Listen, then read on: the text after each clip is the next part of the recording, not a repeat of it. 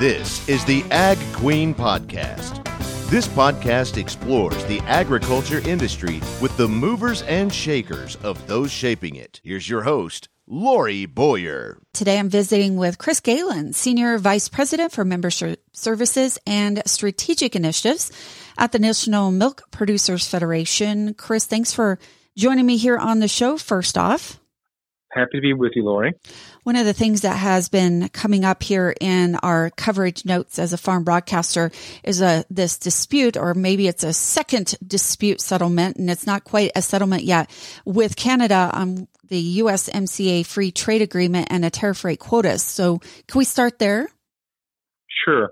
Yeah. Well, the whole idea of having free trade with Canada and Mexico is that it allows uh, a lot of the products we make in this country, particularly agricultural products, free access to the markets north and south of the border. And we basically have that to a large extent with Mexico, but we only have it to a tiny extent up in Canada. And it seems like um, with the USMCA and before that with NAFTA, Canada always finds a way to wiggle out of its commitments. They will they will put ink on paper and say we will commit to allowing the U.S. to export X amount of dairy products, and then they find ways to really try to tighten the screws so that hardly anything gets exported there. And that has been the case now even since 2020 when NAFTA was renegotiated and renamed as the U.S. Mexico Canada agreement. So uh, back in 2021, now almost two years ago, we were able to get a dispute panel, which is designed to adjudicate disputes between the countries. If, if one of the countries doesn't feel like it's being treated fairly under the agreement, they can have a dispute panel, basically like a court, hear hear their case and rule either in favor of the complaint or not. Uh, we actually got a favorable ruling two years ago when we took Canada to court, as it were, with a dispute panel about access for our dairy products. Canada made some cosmetic changes in their program, their dairy program, but it didn't really result in any additional sales. And so now we've asked for a second dispute settlement panel. And this is the U.S. government going to Canada and saying, hey, you guys aren't abiding by the terms of the agreement. We want another dispute settlement panel to look at the, the situation as it is now. So that's what happened here just recently, earlier in February, Lori. And uh, we're hoping that over the next six months or so, this dispute panel will look into our complaints and again find that Canada's system is not giving us the uh, export opportunities that we were promised. When do you think we'll have some final settlement on that? Well, like I say, it's probably a six month process, and then the report, their findings are published, and then both countries can weigh in and react to it. And if Canada is found in violation, which we expect that it will, the U.S. then has the ability to retaliate, which basically would mean us choking off exports of products that Canada sends us, whether it's agricultural products or alcoholic products or lumber or, you know, the various things that they export to the U.S. Usually it doesn't come to that, Lori. Usually what happens is that changes are made with the offending system, which in this case is how Canada basically keeps its markets walled off for dairy products. They don't export much and they don't import hardly anything. So we're hoping this that the situation changes. Again, there's been a long history of Canada just really not wanting competition from the U.S. They're afraid it will swamp them if given the opportunity. That's not what was negotiated. We weren't negotiating completely free and open trade in dairy products with Canada. We just want a little more of their market than what they've given us in the past. So that's what this fight is all about. Chris, also recently, it looks like there's been some discussion and even movement legislative wise in a topic that you and I've talked about in the past, and that is how we name things. Specifically, in the uh, news we got, it was on cheeses, but dispute mm-hmm. on using things like the word Parmesan for sure. Parmesan cheese being from another country. If you want to recap that for us. Sure. Yeah, this is an ongoing fight more than a decade where not Canada anymore, but the European Union, they want the ability to export more internationally. And they know that they're not going to necessarily compete on price. And even in, in terms of quality, uh, a lot of cheeses made in the U.S. and other countries, Western countries, are every bit the same, really, as European cheeses. So what they're now trying to do is to say, well, if certain cheeses are made in Europe, only the Europeans can use those cheese names. Uh, Parmesan is the classic example of this, but there are others. Feta, Havarti, uh, the latest one is Gruyere, and they're saying that only cheeses coming from countries where those those types of cheese originated can use it. Otherwise, uh, you'd be in violation of international uh, intellectual property laws. And, and we say that that's bunk, uh, that there's no reason why Parmesan itself, which is a generic term, uh, has to only come from Italy, or feta, which is a very generic term and not even tied with any geography in Greece, can only be made in Greece because those are products that we make here in the U.S., but they're also made in other countries outside of Europe as well, not the U.S., but also not Europe. So uh, this is just an ongoing fight because it's one of the major trade strategies that Europe is using to choke off competition. Like we were talking about a minute ago, Canada uses its tariffs to choke off competition from U.S. exporters. Here, the Europeans are using these common food names and trying to restrict those names to choke off exports from the U.S. And importantly, what they've done is they've negotiated this geographic indications restrictions in deals that Europe has with, say, South Korea, which is an important market for the U.S. as well.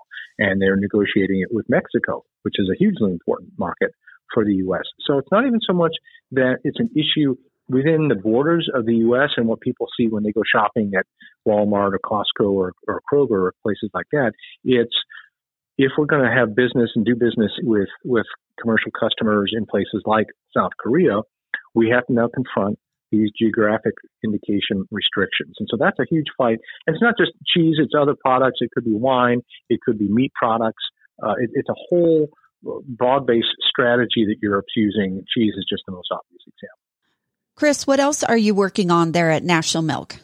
Well, what's in a name? Let's shift a little bit because one okay. of the other things that we are expecting to become public here in February is the Food and Drug Administration is going to be releasing a guidance, which is basically a, a proposal. It's not a hard and fast law, but it's a guidance for how plant based foods can use dairy terms. And this is an issue that's also been a huge sticking point for decades, particularly the last five or six years, Lori. We've, we've seen all manner of products. It started with soy back, you know, 25, 30 years ago. And we've seen rice and and almond. Almond's the most popular alternative or fake milk. Um, but and now oats, right? A lot of different products, very commonly available. And who knows what it'll be six months from now or, or six years from now? It tends to be a cycle. the irony is that if you total up all of those plant-based sales, regardless of the source, nuts, seeds, weeds, hemp milk is a thing too.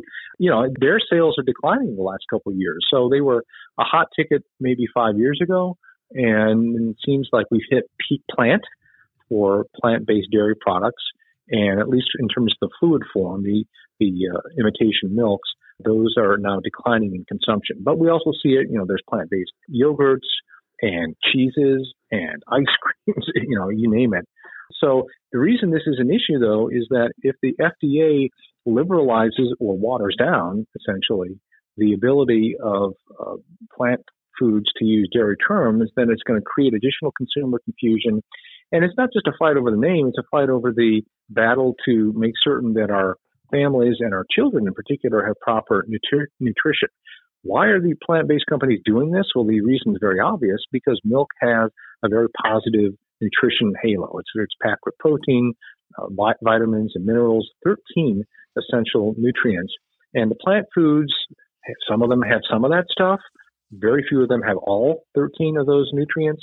And yet the, the reason the reason they want to use the term milk is because hey, if it's milk, it's got to be nutritious, right? Whether it's made from almonds or oats or soy or whatever the case may be.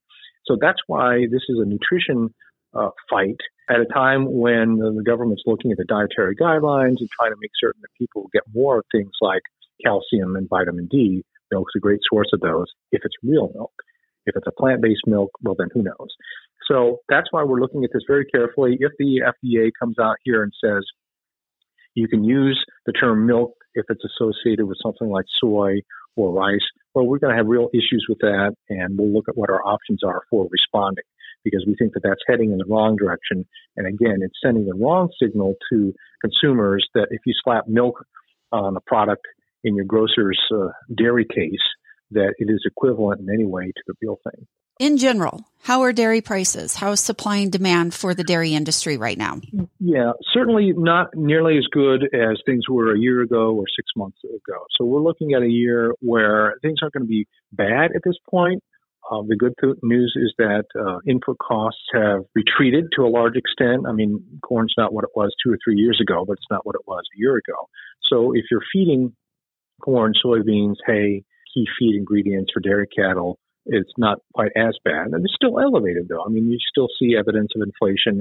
We know that obviously gas, diesel, fertilizer aren't as high as they were six months ago, but they're still somewhat elevated. So the cost of making milk is still elevated. And at the same time, the price of milk that farmers get is certainly going to be several dollars per hundredweight less. So we're looking at margins that are going to be somewhat compressed here as we start the spring flush season when we start seeing a lot more milk production come off of farms. So it'll be a more challenging year.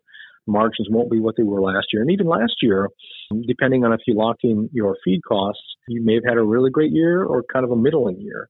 And this year is starting out being kind of a middling mediocre year, and hopefully it won't get any worse. So a lot depends, I think, Lori, on what's going to happen with inflation overall in the economy, not just in food, and also are we going to see a recession? A lot of economists six months ago said by no means are we going to avoid a recession with the Federal Reserve raising these interest rates. We're going to definitely see an economy-wide recession as we get into 2023. Well, there's not really a lot of evidence of that yet. Certainly, interest rates are still high, cost of money is high, but unemployment rate's very, very low. A lot of people have jobs, a lot of people making money to spend. So we haven't seen a recession yet, and that will hopefully mean that if we avoid a recession or at least a deep recession, there won't be a, a collapse in milk prices because that's the main thing that we would be really concerned with is both if meat and beef as well as milk were to collapse and get a lot worse, uh, then we'd be looking at a very, very difficult situation. One other question I have for you here. Any talk right now in Washington, D.C. on picking back up on a Workforce Modernization Act or something similar? Mm. Yes, this is the ability to pass a law that would give dairy farmers the ability to make use of the H-2A visa program, something that Senator Bennet in Colorado had worked on. Uh, we were hoping to get some momentum in the Senate last year, and it just didn't happen. The bill had passed the House two years ago, but it didn't pass the Senate in 2022. Uh, we want to be optimistic. Certainly, we're going to work with Senator Bennet and other lawmakers in both House and the Senate, uh, in both parties, because I think there's a widespread recognition, Lori, that whether you're talking about uh, dairy, the meatpacking industry, horticulture, if you don't have access to foreign-born workers, it is just very, very difficult to maintain a, uh, a productive workforce. Whether or not we can get a bill that will pass a Democratic Senate as well as a Republican House and be signed by the Biden White House, that's the open question. A lot of people had hopes two years ago we were going to get this done, and it didn't happen. Uh, it now becomes much more challenging because you've got to get something that would be acceptable to a House and the Senate. They're opposite ends politically. So that's the issue that we face right now. We're going to continue working on it as we can for more than a decade now. Um, but I think that we'll have to see the stars and the, and the moon align politically for that to happen. And right now, Anything else to mention today? No, I think that covers it for now, Lori. We'll wrap it up on that. Chris Galen, Senior Vice President for Membership Services and Strategic Initiatives with the National Milk Producers Federation. Thanks for tuning in to this edition of the Ag Queen Podcast with your host, Lori Boyer.